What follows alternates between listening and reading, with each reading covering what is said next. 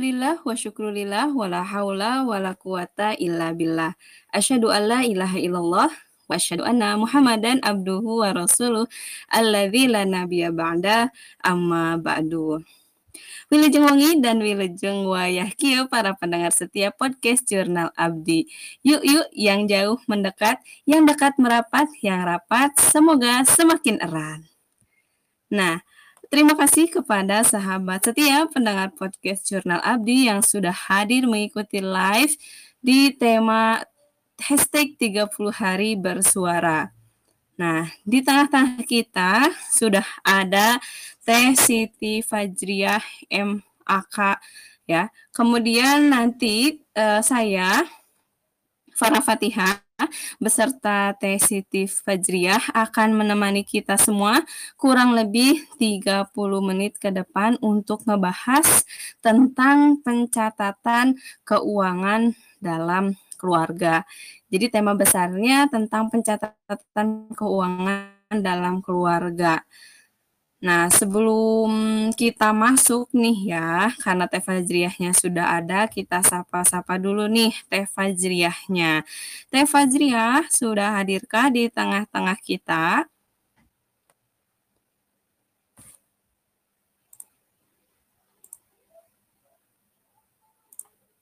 Halo, Teh Fajriah. Halo. Oh, iya. Halo, Assalamualaikum. Sudah ada? Waalaikumsalam. Ada Teh. Waalaikumsalam warahmatullahi Punten, tadi lupa belum diklik unmute-nya. iya, iya. Gaber ini. Ya Fajri, apa kabarnya nih malam hari ini? Alhamdulillah baik Teh Farah. Gimana Teh Farah? Alhamdulillah baik juga. Kalau anak-anak gimana Teh sehat? Alhamdulillah sehat Teh Farah, semuanya sehat, semuanya baik, insya Allah semakin soleh mudah-mudahan ya, amin. Amin ya Allah ya Rabbal Alamin. Nah Teh boleh nih kalau hmm. misalnya mau memperkenalkan diri dulu ke sahabat pendengar baik. podcast, silahkan. Boleh, baik. Terima kasih ya Teh Farah sebelumnya. Uh, saya manggilnya apa ya ini ke teman-teman saya biasanya teman-teman sih Teh Farah. Uh, ini semuanya sahabat pendengar, sahabat pendengar. Sahabat pendengar ya. Oke, baik. Assalamualaikum warahmatullahi wabarakatuh. Uh, sahabat pendengar semuanya, perkenalkan nama saya Siti Fazria. Uh, saya uh, pada hari ini berkesempatan untuk ngobrol-ngobrol dengan Teh Farah nih mengenai uh, pencatatan keuangan keluarga. Uh, mungkin saya sedikit uh, sekilas uh, memperkenalkan saya uh, kenapa sampai saya membahas hal ini gitu ya. Padahal saya juga masih uh, seorang ibu ibu muda gitu ya, agak muda.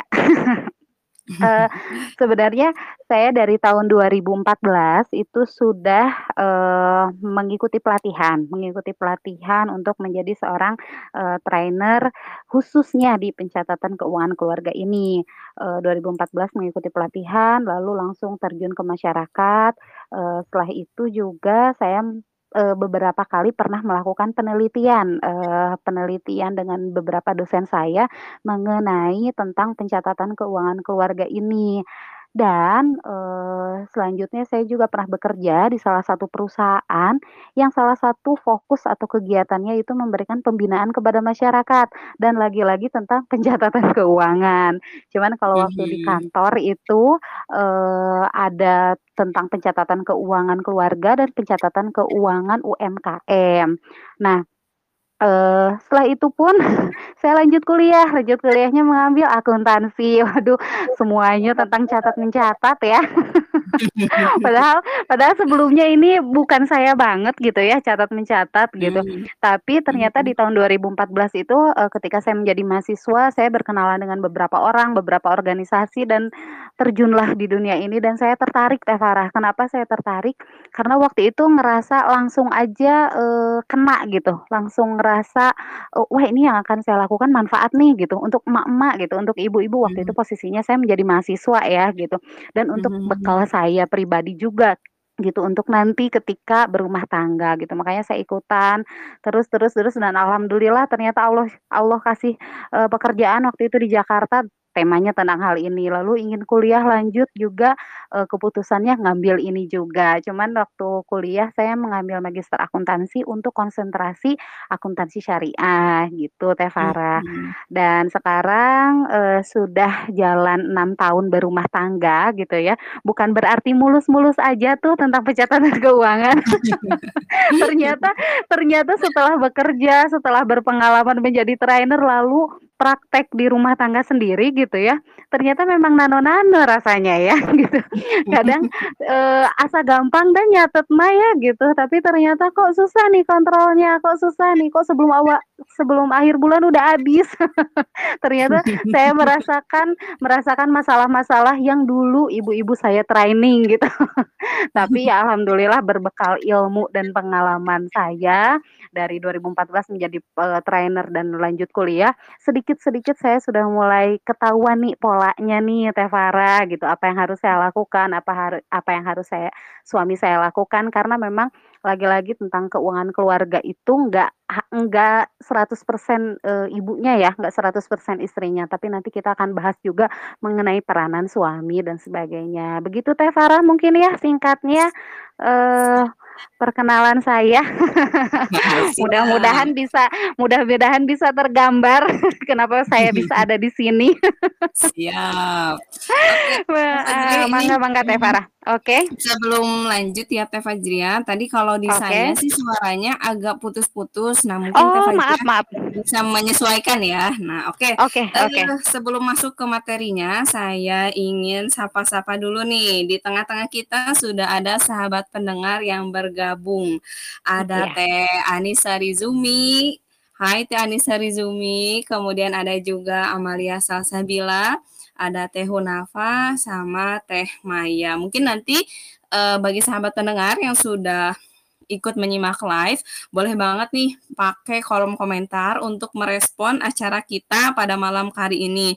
Kalau misalnya mau kasih feedback tentang kualitas suara kita, silakan menggunakan kolom komentar, atau misalnya ada yang pengen sapa-sapa atau respon apa pun itu, silakan gunakan kolom komentar. Nah, Teh Fajriah ini ternyata gitu ya, tadi ya, telah pernah berstatus sebagai salah satu karyawan di Jakarta dan konon katanya itu di kantor Pak Sandiaga Uno ya, Teh Fajriah ya. Lalu Oh, kemudian iya iya. mhm, lalu kemudian memutuskan untuk resign demi mencerdaskan anak bangsa. Alah, luar biasa. Mencerdaskan anak bangsa mungkin kembali ke rumah untuk fokus dulu ke anak-anak mungkin ya, Teh Fajriah, atau gimana nih? Iya, betul betul Teh Farah. Jadi waktu itu saya bekerja di Jakarta di salah satu kantornya Pak Sandiaga Uno ya, dulu mah saya kuuleun gitu ya, nggak tahu siapa Pak Sandi teh. Padahal orang orang-orang mah mungkin udah tahu ya beliau itu hebat dulu ya sebelum sebelum capres dan sebagainya gitu. Pas waktu Mmm. beliau masih, eee, jadi pengusahalah, pengusaha pure pengusaha. Waktu itu saya masuk ke situ berkat, eee nah saya juga bisa masuk kerja ke situ karena berkat, eee, salah satunya silaturahmi dengan teman yang sama-sama waktu itu ada di program pelatihan pencatatan keuangan tuh, jadi muter-muter di situ terus ya. Jadi waktu itu saya kerja di situ, alhamdulillah bertemu dengan orang-orang yang hebat, orang-orang yang luar biasa. Eee, saya kerja di situ, lalu kemudian menikah dan masih lanjut kerja. Nah, setelah menikah itu tuh Teh Farah mulai bimbang ini itu ini itu. Mmm, Dan akhirnya berdiskusilah dengan suami baiknya seperti apa, karena waktu itu jam kerjanya memang, eee, kurang cocok untuk saya ya mungkin ya, Mhm. waktu itu sangat padat sekali mungkin karena memang sedang banyak, eee, project kegiatan kantor gitu, banyak keluar kota. Satu eh, eee, 3 hari setelah menikah tuh saya langsung ke Makassar, meninggalkan Waduh. suami selama 1 minggu untuk bekerja gitu ya. Waduh keliling-keliling kota. Pokoknya banyak seperti itulah kegiatannya. Pada dasarnya itu sangat saya cintai, sangat saya sukai kegiatannya, tapi balik lagi ya Teh Farah, se eee, ketika Mhm. kewajiban saya sebagai istri itu ada di mana gitu. Akhirnya berdiskusi dengan suami, eee, plan A, B, C, D-nya, akhirnya saya memutuskan untuk resign dan suami meng-ACC-nya udah lanjut kuliah aja. Ternyata pas Mmm. mau lan ternyata pas mau lanjut kuliah eee, S2, eh keburu hamil. Jadi Hmm. udah fokus ke kehamilan dulu saja. Oh, Sa ya begitulah kan perempuan ya Teh Farah Iya, banyak belok-belok ini itunya tapi, eee, ya te ya tapi pada akhirnya meskipun banyak belok ini itu tetap harus fokus gitu ya, fokus mana dulu yang, eee, difokuskan, mana dulu yang dikerjakan. Kalau kata suami rumusnya tetap adalah ini dulu baru itu. Jadi maksudnya semuanya harus satu-satu gitu. Wah, mantap nih, Mbak, ada ada quotes baru, ini dulu baru itu, baru yang itu deket iya. yang dulu baru Karena yang bet itu. Betul, karena Teh Farah kita kan sebagai perempuan ya, pastilah Teh Farah juga mengalami perempuan tuh ingin, wah ini itu ini itunya tuh pengen betul. pengen langsung semua gitu ya, kadang-kadang seolah-olah ngarawu-kusiku jadinya kan, jadi Nah, nggak betul fokus. Ternyata ya itulah kehadiran suami ya, kehadiran laki-laki di tengah-tengah kita mungkin untuk ngerem salah Mhm. satunya. Akhirnya itu Nah, menjadi betul. quo akhirnya itu menjadi quote keluarga kita, yaitu, "Ini dulu baru itu." Wah, seru ya, di balik perjuangan resign dan pengalaman-pengalaman sebelumnya. Tapi kayaknya nanti kita akan ada episode khusus ya, kita akan bahas tentang sekelumit, eee, karena, eee, saya juga ngerasain banget di mana jadi aktivis tapi disuruh stop. Nah, kalau Fajriah kan diskusi iya dulu, betul, iya. Stop ya gitu. Bayangkan gitu ya, kita kita gitu tiba-tiba disuruh stop, wow gitu ya. Masya Allah. Nanti mungkin ya kita sediakan, eee, episode khusus untuk bahas itu. Baik Oke. baik, boleh Teh Farah. Sebagai pengantar Teh Fajriah nih, saya baca di kompas.com, Iya, jadi betul. kata pakar keuangan dari New York, Jik Welmy gitu ya, namanya Welmy Newman, mengatakan bahwa 35% pertengkaran keluarga itu karena uang. Dan mengklaim bahwa 75% orang yang membohongi pasangan tentang uang akan berpengaruh pada hubungan mereka. Dan ketika saya nyari 10 permasalahan finansial, 3 di antaranya itu adalah 1, beda cara mengelola keuangan, kemudian Ah, tidak menyusun oke. anggaran keluarga bersama, dan tidak punya tujuan jangka panjang, Ah. akan mempengaruhi keharmonisan rumah tangga. Dan 3 poin tersebut rasanya berkaitan erat nih dengan pencatatan. Nah, pertanyaan pertama nih Betul. Teh Fajriah, Iya. memang seberapa penting sih nah langsung aja mungkin ya Iya. ngejawab dan nanya, memang seberapa penting Oke. sih kita melakukan pencatatan, khususnya pencatatan di keluarga muslim? Nah, pas saya tahu ini ya Teh Fajriah bisa sharing tentang, mmm, apa, men apa, mencatat keuangan keluarga muslim, itu saya Iya. langsung ingat ayat paling panjang dalam Al-Quran ya, Iya, surat betul betul. Gitu.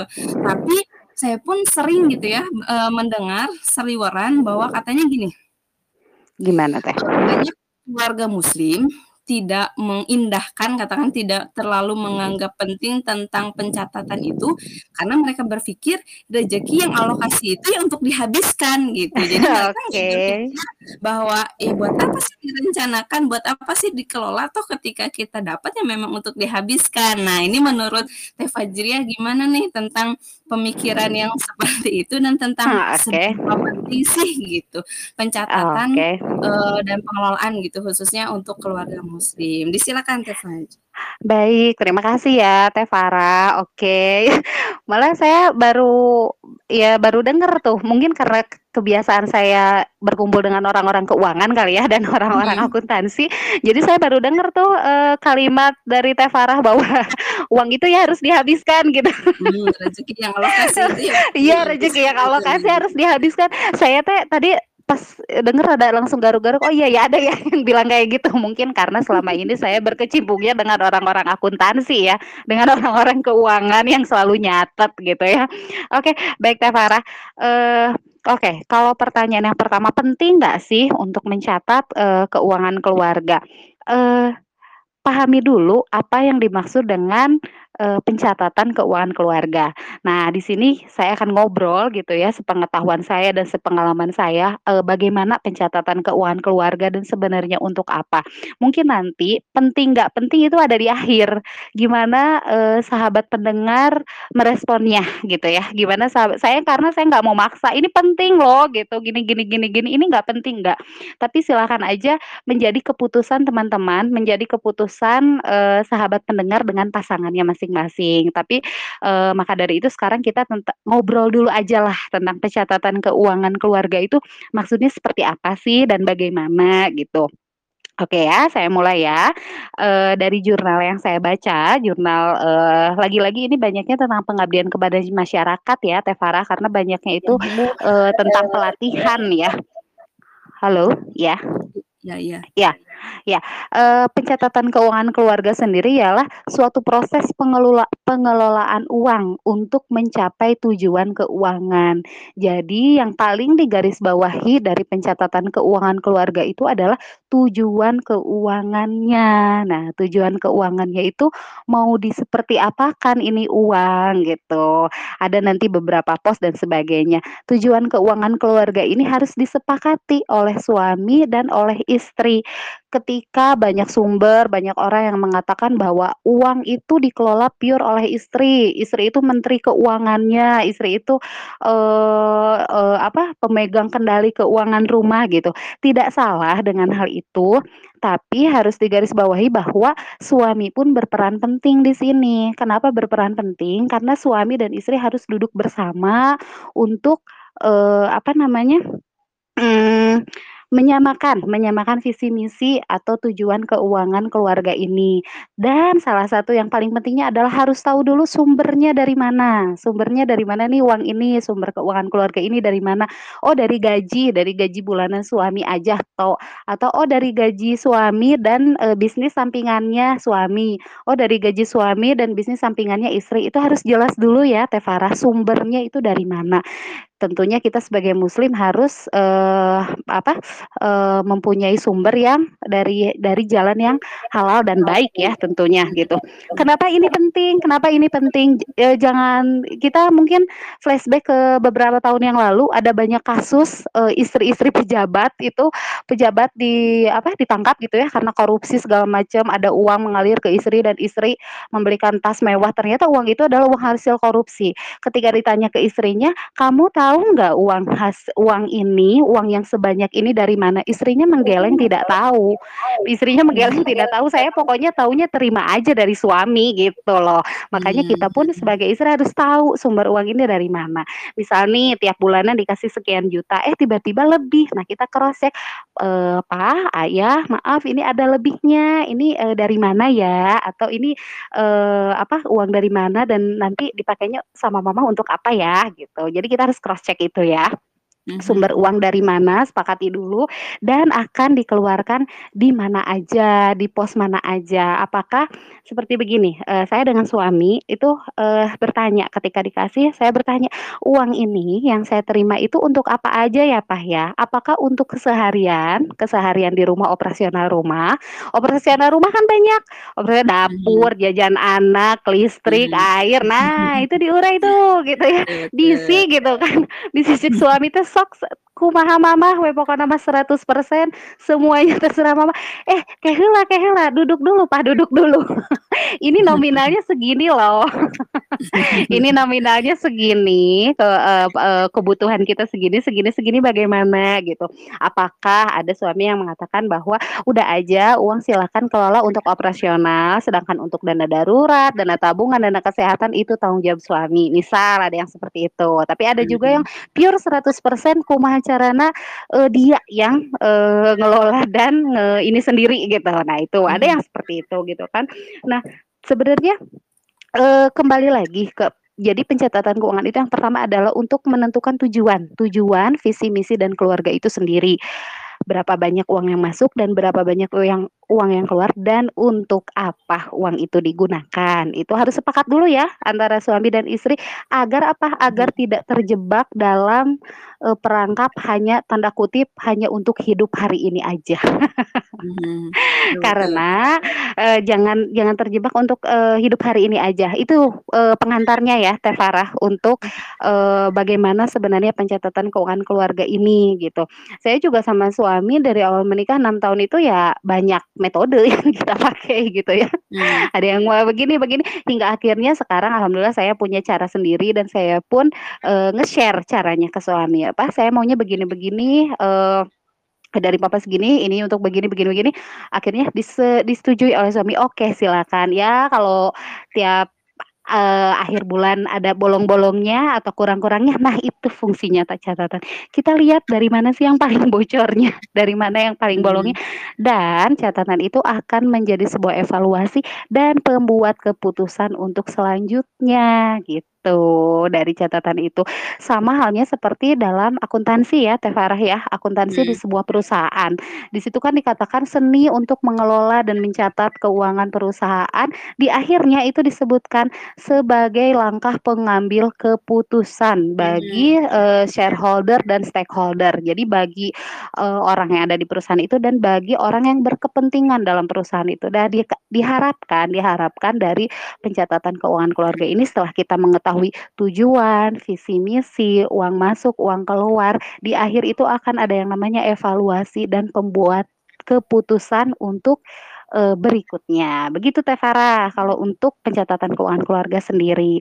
Nah, tadi ya uh, apa tadi yang saya baru dengar itu? Oh rezeki harus dihabiskan. Iya betul sih Teh Farah emang bener ya saya juga baru ingat gitu ya. Itu mirip banget dengan kata-kata ibu saya dulu ya pokoknya mah yang dimakan itu yang rezeki. Justru yang yang belum dimakan itu uh, bukan rezekinya gitu. Makanya sok aja puas-puasin gitu. Ya memang rezeki kita memang dan untuk dihabiskan. Tapi kembali lagi ke poin tadi tujuannya. Dihabiskannya untuk apa gitu. Kalau kita kan sebagai muslim ya eh, apa selalu bertanggung jawab atas apa yang kita lakukan. Jadi emang benar kok nggak ada yang salah dihabiskan. Tapi pertanyaan aja lah untuk apa eh, apakah eh, dihabiskannya itu membuat keluarga kita lebih sejahtera membuat keluarga kita hmm, apa mempunyai manfaat yang lebih lebih banyak maksudnya dihabiskan misalnya untuk zak zakat, infak, sedekah atau hmm. untuk membangun bisnis. Jadi itu. Jadi poin utamanya adalah tujuan, tujuan keuangan uh, dan di akhirnya akan ada evaluasi serta uh, pengambilan keputusan untuk langkah berikutnya. Begitu Teh Farah untuk Wah, pertanyaan poin pertama ya. Iya, itu uh, saya langsung tercerahkan gitu ya ternyata. Oh, gitu. Oh, iya asli. Jadi dulu sih sering dengar tentang pencatatan ya catat-catat aja masuknya berapa, keluarnya Betul. berapa. Tahu, betul. Oh, ternyata harus ada tujuannya juga ya. Nah, tujuannya, itu, betul. Hmm, nah, itu benar yang saya mah baru baru sekarang gitu. Baru, oh, Apalagi iya, ya, iya betul betul. Betul Teh Farah. Apalagi ya saya lupa nih menyinggung hal ini. Apalagi kita muslim ya, ada kegiatan ibadah yaitu zakat zakat, infak, sedekah. Nah, itu teh kan mungkin kalau keburu dihabiskan matu irahanya. Kan infak sedekahnya gitu kan ya. Makanya kalau saya berkilbat uh, saya selalu membaca buku uh, profil dan bukunya Prita Gozi, dia seorang perencana keuangan. Maka beliau mah uh, yang rumus yang dipatenkan dalam perusahaannya itu adalah ZAP Finance. ZAP itu yang pertamanya adalah zakat dulu yang harus dikeluarin gitu. Katanya luar biasa ya. Kadang kita lupa ya. Pas terima gaji teh langsung oh belanja bulanan, belanja beras lupa segala macam. Nah, sekarang kita kan seorang muslim ada ya, ada ibadah seperti itu, zakat, infak, sedekah. Dan satu yang paling sedang saya target kejar bersama suami adalah beribadah haji. Haji itu kan hmm. mahal ya, Teh Farah ya. mau nggak mau uangnya tidak sedikit ya. Nah, kita ada plan ke sana. Jadi kembali lagi ke tujuan ya tujuan kita dunia akhirat ya dunianya seperti apa uh, kehidupan sehari-hari. Akhiratnya yang tadi jangan lupa kita harus kejar. Sekarang untuk nunggu haji itu sampai 20 tahun. Hmm, betul, betul betul. Kita kita ada ikhtiar lah sedikit gitu ya untuk menyisihkan nabung ini nabung ini. Uh, apa biar sama suami itu oh kita kapan nih daftar haji? gitu. Kalau misalnya pengen daftar haji tiga tahun yang akan datang berarti harus berapa uang yang disisihkan? Cukup hmm. nggak hmm. ya? Kalau nggak cukup apa yang harus kita lakukan? Nah Nah, itu. Hmm, Nanti ke situ golnya. Hmm, Begitu Teh Farah. Ya, akhirnya saya jadi ada pertanyaan ya, karena nggak tahu teh ya tujuan teh gini. Jadi kalau misalnya kita e, tujuan nih udah nentuin tujuan, Betul. gitu ya, sampai ada 10 misalnya 10 eh, apa golnya lah gitu ya 10 golnya. Betul. Kemudian ternyata setelah dihitung uh, pemasukan kita itu delapan artinya kan kurang dua nah itu betul. gimana nih gimana tapi benar jadi oh betul betul marah selama ini selalu bukan selalu ya maksudnya kok ngepas banget gitu ngepas ya banget. oh mungkin tah open apa keperlu pengeluaran sepuluh tapi sumbernya cuma bisa memenuhi 8 akhirnya kan harus 8. buat yang itu itu gimana tuh? Apakah Oke, memang ber seperti itu atau gimana? Eee, berarti ini langsung kita setelah menentukan tujuan dan sebagainya dengan suami kita, berarti langsung ke turunan alokasi ya, Hmm. alokasi, anggaran, budget. Nah itu. Nah kalau yang saya tangkap itu, yang saya rujuk gitu ya dari Prita Gozi dan beberapa jurnal, itu bisa dicatat mungkin ya sahabat pendengar untuk, eee, bekalnya. Yaitu yang Mhm. pertama adalah living. Living itu 50% dari pendapatan, living 50% dari pendapatan, lalu ada yang namanya poin kedua adalah saving. Saving 30% dan playing 20%. Nah, Teh Farah, tinggal masuk-masukin aja tuh angkanya. Jadi maksudnya biar kita terkontrol, kita teh, eee, segini nggak sih gitu. Kalau ini kan rumus ya, rumus dari mereka, tapi balik lagi sebenarnya kembali lagi ke kita, cocok nggak dengan rumus ini? Kalau saya, eee, sedikit tidak cocok ya, sedikit tidak cocok artinya, ah living saya mah nggak 50%, living saya jatuhnya 60%. Nah, benar. Living saya heeh, living saya jatuhnya 60%, saving-nya, aduh nggak bisa nih saving 30 gitu ya, saving-nya 20 aja deh saya mah gitu. Itu mah sebenarnya kembali lagi ya ke teman-teman, ke sahabat pendengar mau berapa, di di di apa, dikondisikan dengan, eee, keuangannya masing-masing. Tapi yang paling penting adalah 3 poin ini, ada living, saving, dan playing. Nah, eee, mungkin saya turunkan ya, living itu apa aja, saving itu apa aja, playing itu apa aja. Kalau living ini Prita Gozi mengatakan bahwa yang dimaksud dengan living itu adalah yang pertama biaya hidup, biaya hidup, eee, yang kedua oh maaf, eee, beliau, eee, menyatakan nomor 1 itu adalah zakat, nomor 1 adalah zakat, yang kedua adalah biaya hidup, yang ketiga adalah cicilan konsumtif, lalu kemudian ada ada transport dan ada skincare untuk emaknya. Jadi itu yang, eee, operasional sehari-hari lah yang yang udah pasti tiap bulan segitu, gitu ya. Nah untuk saving-nya dia mengatakan harus 30%, saving itu masuknya apa aja sih? Dia mengatakan bahwa di sini ada cicilan rumah, dana darurat, investasi dan asuransi atau BPJS mungkin ya kalau yang kita pakai. Nah itu Mhm. yang saving. Nah di sini dia menganggarkan playing, playing 20% ya, playing ini untuk hiburan lah, bisa nonton, jajan, atau memberikan kado ya, atau kehajatan-hajatan tuh ngamplop gitu ya. Beli baju, baju gaya-gaya, atau belanja Mmm. online shop lainnya. Beliau di sini menganggarkannya 20%.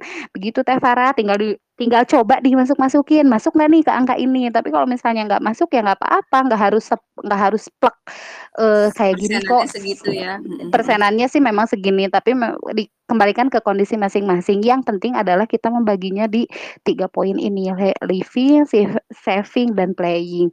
Itu aja Teh Farah. Dan untuk memudahkan kita gitu ya, dan saya juga, karena sekarang zaman, eee, Android gitu ya, zaman zaman smartphone, banyak sebenarnya aplikasi yang bisa kita gunakan. Aplikasinya Mhm. ada Money Lover, Keuangan Keluargaku, Finansialku, tapi sejujurnya saya belum terlalu nyaman menggunakan aplikasi ini, eee, udah beberapa kali saya coba, saya belum nyaman dengan aplikasi ini. Saya lebih, eee, suka membuat catat catatan sendiri di WA. Jadi saya Mmm. bikin grup yang isinya adalah saya sendiri. Oh, iya iya iya iya. Jadi tapi kan nggak bisa ya tapi kan nggak bisa ya bikin grup sendiri, jadi saya invite dulu tuh adik saya masuk, terus saya keluarin lagi dia.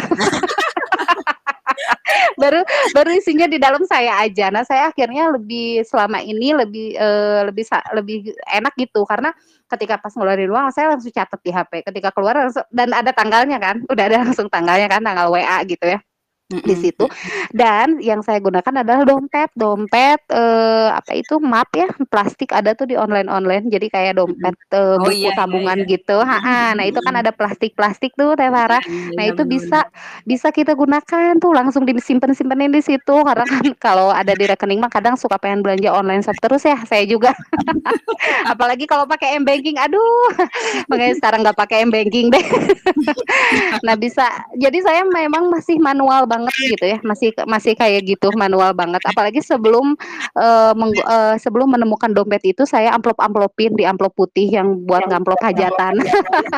Benar benar ngalamin Nah gitu, heeh, jadi saya langsung upload-upload-in tuh listrik segini listrik segini dan saya catat tanggalnya. Alhamdulillah sudah 3 bulan berjalan gitu ya, dan Mhm. ini yang paling nyaman buat saya gitu. Kalau aplikasi nggak tahu sayanya kura gaptek gitu ya atau gimana masih, aduh kurang enakeun ah yang ini mah kurang enakeun, tapi ya untuk menjadi pembelajaran ya mangga aja gitu. Boleh cara apa pun gitu ya digunakan. Karena untuk apa sebenarnya, eee eee, ini semua gitu ya, kalau kata yang tadi mah kalau kata Perilagozi mah un pada akhirnya akan, eee, membentuk mental, eee, mental dilatih untuk sadar untuk bertanggung jawab, katanya begitu Teh Mhm. Farah gitu. Siap Itu yang saya gunakan. Siap, sangat tercerahkan gitu ya. Jadi jadi pertanyaan.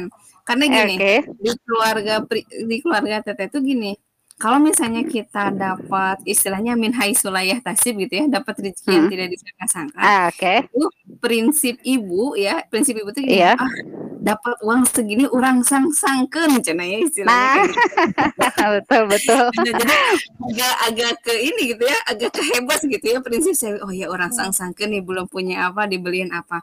Tapi yang jadi Betul. pertanyaan sih bukan karena itu kan lebih ke nanti tinggal kita apa ya, kita telitilah apakah disang-sangkeun itu kebutuhan atau keinginan, kan itu selesai. Tapi yang Betul. jadi pertanyaan, kalau misalnya ada uang yang ya ada rezeki yang min haitsu la eee, baiknya gitu si uang itu dimasukin ke mana, di tabungan kah atau seperti apa gitu baiknya kalau menurut pencatatan keuangan? Heeh. Oh kalau udah pacaran ya, eee, baik eee, lihat dulu, eee, keuangan kita lihat dulu keuangan kita. Udah aman nggak gitu ya selama bulan Mhm. itu gitu ya, udah aman nggak, eee, selama berbulan itu, udah punya tabungan darurat nggak, udah punya investasi nggak. Nah ini ya, Mmm. investasi mungkin kita bisa bahas ya Teh Farah di next time Iya karena ini iya. penting banget untuk untuk Mhm. emak-emak juga gampang kok investasi dulu gitu ya. Saya juga belajar Mhm. dari suami saya.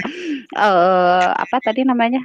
Tunggu, kok nge-blank ya? Oh itu, eee, tadi ya yang tidak diduga-duga. Mhm. Kalau jumlahnya itu misalnya besar memang, eee, maksudnya di lebih besar dari pendapatan kita, itu alangkah lebih baiknya jika tetap digunakan untuk alokasi-alokasi yang tadi Mmm. gitu ya. Kayak Mhm. misalnya, eee, kita simpenlah tambahan dana darurat, kita simpenlah untuk, eee, tabungan, kita simpenlah boleh Mmm. sih sebagian ngambil untuk, eee, hap eng happy-happy kita ya. Maksudnya, mhm. aduh mumpung ada rezeki nih kita kita pergi keluar, saya juga gitu kok, saya tapi nggak Mmm. dihabiskan semua dong gitu Mhm. ya. Kita balik lagi kan kita punya tujuan yang tadi nih, tujuan Mmm, mana yang harus, eee, dikejar lebih cepat karena oh iya Mhm. saya tadi lupa, tujuannya kan ada plan, eee, pendek dan panjang. Nah itu, jadi misalnya ada yang, eee, pendek dan harus segera misalnya untuk apa, anak sekolah ya, saya kayak Zikra nih, saya punya anak yang udah mulai sekolah.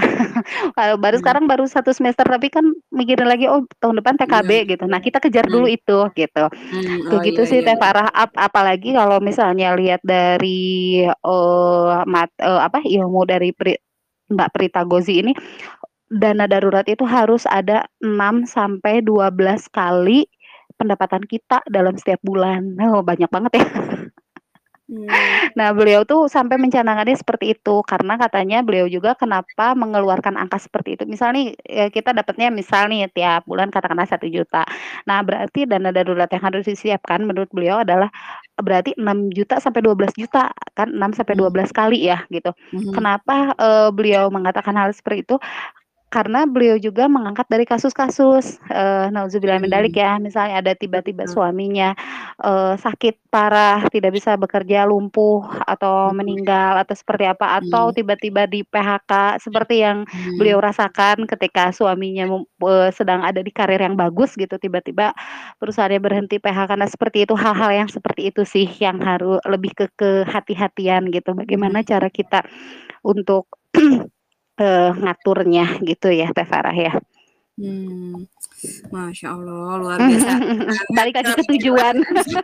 Iya benar benar. Karena itu karena nggak nggak apa, nggak ngeh sama tujuan Nggak keuangan jadi ngeh, nah itu, betul. mhm, Saya nggak juga awalnya sama kok nggak ngeh gitu.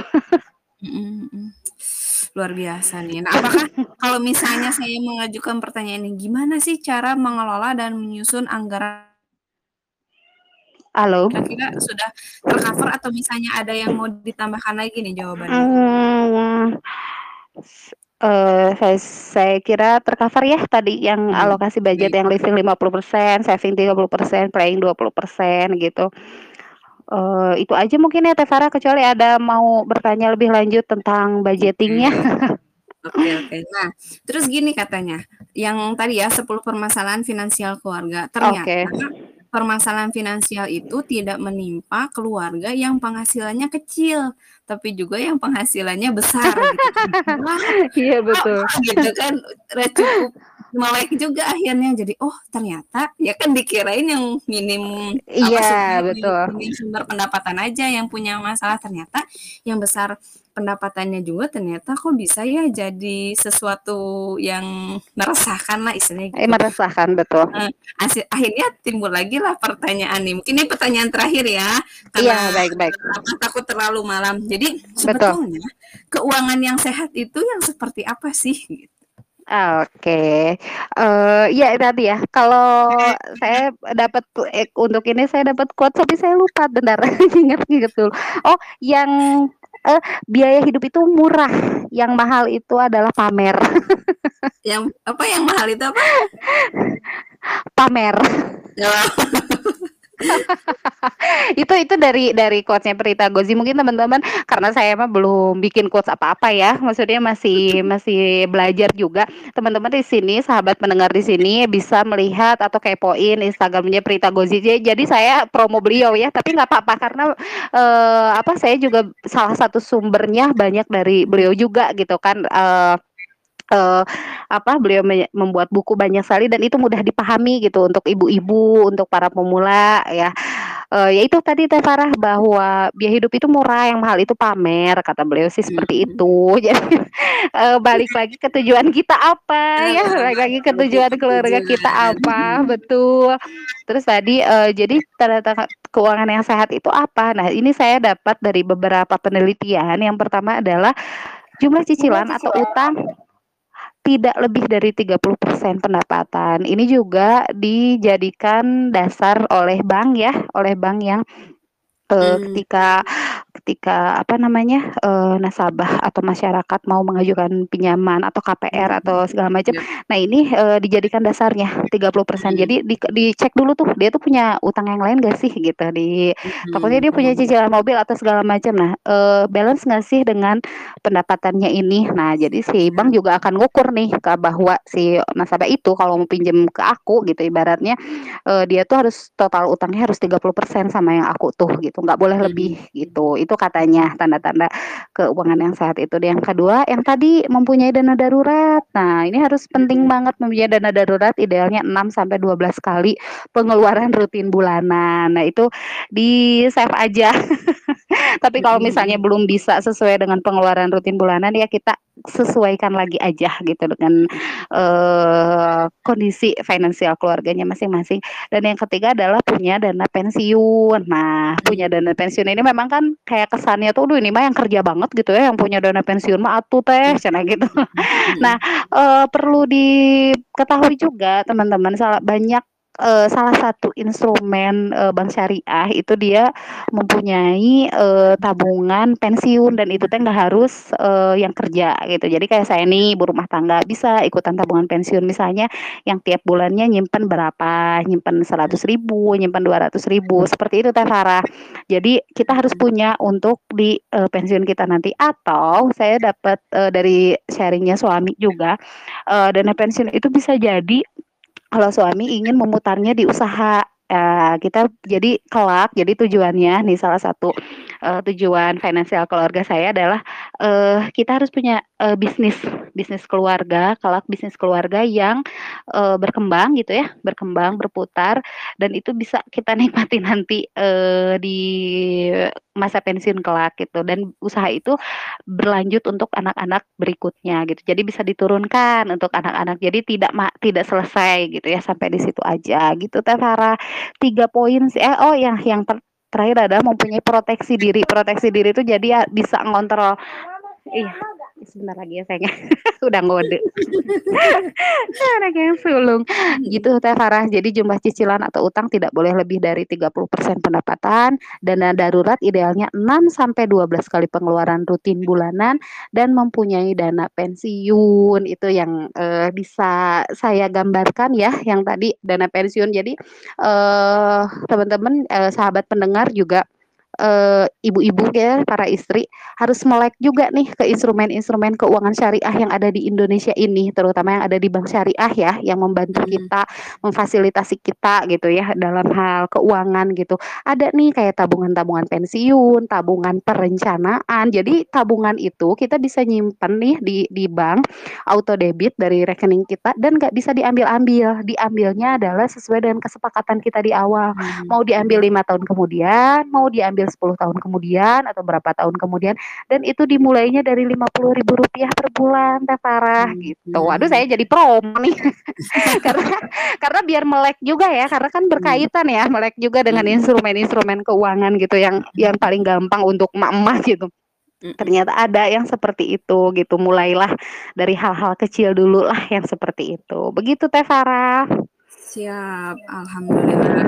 Sebetulnya masih butuh waktu Banyak sih, ya. tapi karena tadi eh, si AA-nya udah manggil ya, Iya. rasa karena kontraknya 40 menit iya.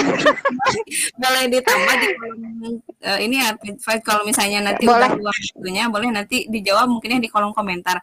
Boleh boleh Farah. pertanyaan susulan nih dari saya dua. Nanti teman-teman yang lain boleh nyusul pertanyaan kalau misalnya ada. Yang pertama, pertanyaannya itu adalah kalau misalkan tadi ya dana pensiun itu untuk usaha. Nah, boleh nggak sih dana pensiun itu kita gunakan sebelum eh, waktu kita pensiun karena kita memang butuh modal usaha. Jadi nanti yang dipensiunkan itu adalah laba dari usaha kita. Nah, itu pertanyaan yang pertama. Kemudian yang kedua, ada nggak sih rumus eh, apa ya, rumus tabungan pensiun gitu harus berapa harus berapa. Nah, itu Oh, mungkin oke. pertanyaan susulan, tapi nggak mungkin dijawab di sini kali ya, ya Teh. Sekilas saja paling ya Teh Farah ya, sekilas saja. kalau, kalau bersedia Ah, langsung. eh sekilas eh, yang tadi misalnya diputarkan dulu gitu ya, diputarkan dulu di modal baru nanti hasilnya eh untuk tabungan. Mangga Hmm. itu bebas, boleh Hmm. instrumennya terserah gitu ya. Tapi balik lagi memang mau berapa, mau nanti jadi gimana nih, jadi ketika pensiun nanti kita mau punya uang berapa sih gitu. Ketika pensiun nanti kita mau punya uang uang berapa atau kita pengen bulanannya dapat berapa gitu kan ya. Nah, itu tuh eh ada rumusnya. Hmm. ada rumus keuangannya eh yang bisa saya jelaskan mungkin nanti ya next time ya Teh Siap, Farah karena. Oke, karena maksudnya mengikuti karena banyak metode yang bisa digunakan dan bisa kita Hmm. sesuaikan gitu mana yang paling sesuai sama kita dan sama keluarga kita itu ada Teh Farah rumusnya jadi untuk misalnya untuk 10 tahun ke depan kita pengen ada uangnya 500 juta nih harus berapa sih sekarang tiap Hmm. bulannya gitu kan ya kayak gitu ya nah itu yang biasanya eh, ada di salah satu pelatihan saya. Makanya biasanya pelatihannya itu dua hari dua malam Wah, luar biasa. dan memakai modul gitu ya ada ibu-ibu teh cenah Iya. ngalotret gitu. Seru sekali tapi saya rindu saya rindu sekali dengan kegiatan seperti itu. Ya, mudah-mudahan nanti ada lagi. Kita coba Iya, deh ya kalau misalnya Aduh, nanti ada boleh boleh kita bikin event boleh ya. nanti ya. iya betul. Boleh. Saya tuh lagi ya. seneng soalnya. Betul karena ada beberapa modul yang saya pegang. Jadi kan kalau dulu saya pas di kampus ngajar eh, mahasiswa gitu ya kalau saya Mhm. ngajar mahasiswa eh, aduh ada mahasiswa yang nyebelin gitu ya PK sebelen Hmm. seperti itu. Saya berkaca pada diri saya oh mungkin bahu lagi saya gitu gitu ya. Dulu juga saya gitu mereka dosennya karena resel ke saya. Tapi ketika di tempat lain pas saya ngisi pelatihan gitu ya yang kayak gini saya lihat ibu-ibu gitu ya saya juga dalam hati oh meren saya juga nanti kayak gitu ya. Jadi jadi kalau ngajar mahasiswa saya melihat ma- masa lalu. Kalau nga- ngajar ibu-ibu saya melihat masa depan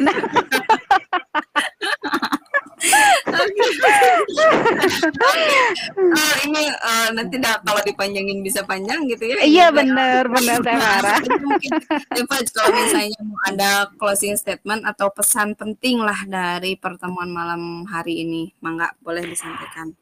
Eh, oke eh, ya para ibu-ibu para ibu-ibu para istri para eh, sahabat pendengar gitu ya. Eh, mudah-mudahan eh, setelah eh, hari ini gitu ya saya juga sama sih saya uh, seolah-olah berbicara pada diri saya sendiri uh, mulai duduk dan merenung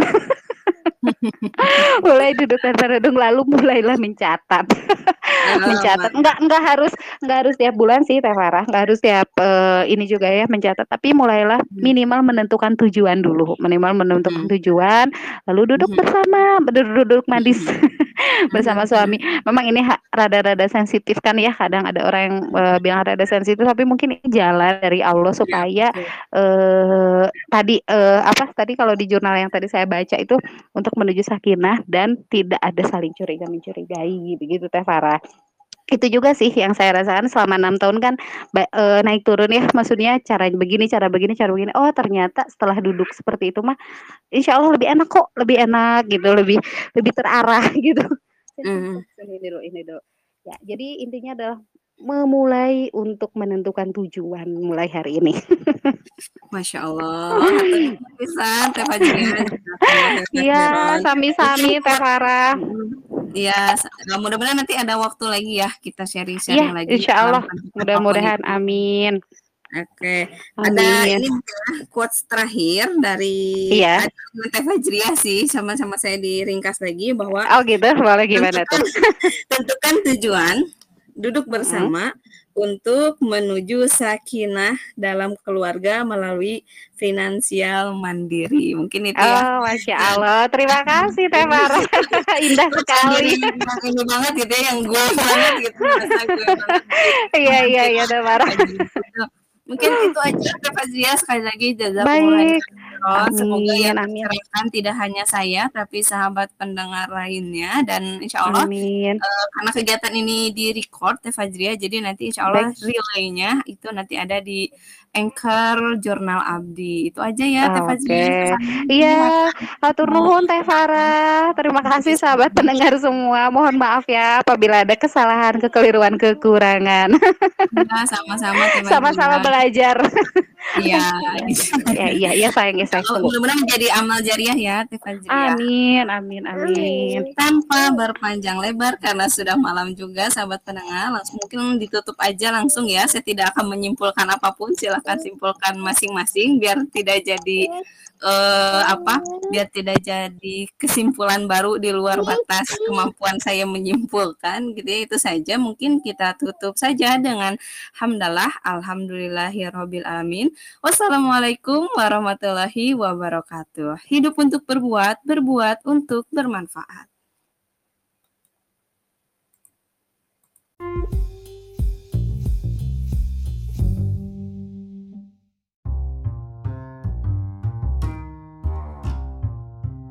Bingung menyalurkan jatah kata 20 ribu per hari? Yuk suarakan duniamu dan duniakan suaramu di 30 hari bersuara bareng The Podcaster Indonesia. Akan ada banyak bahasan yang bermanfaat dan tentunya menginspirasi bersama saya, Siniar Podcast Jurnal Abdi.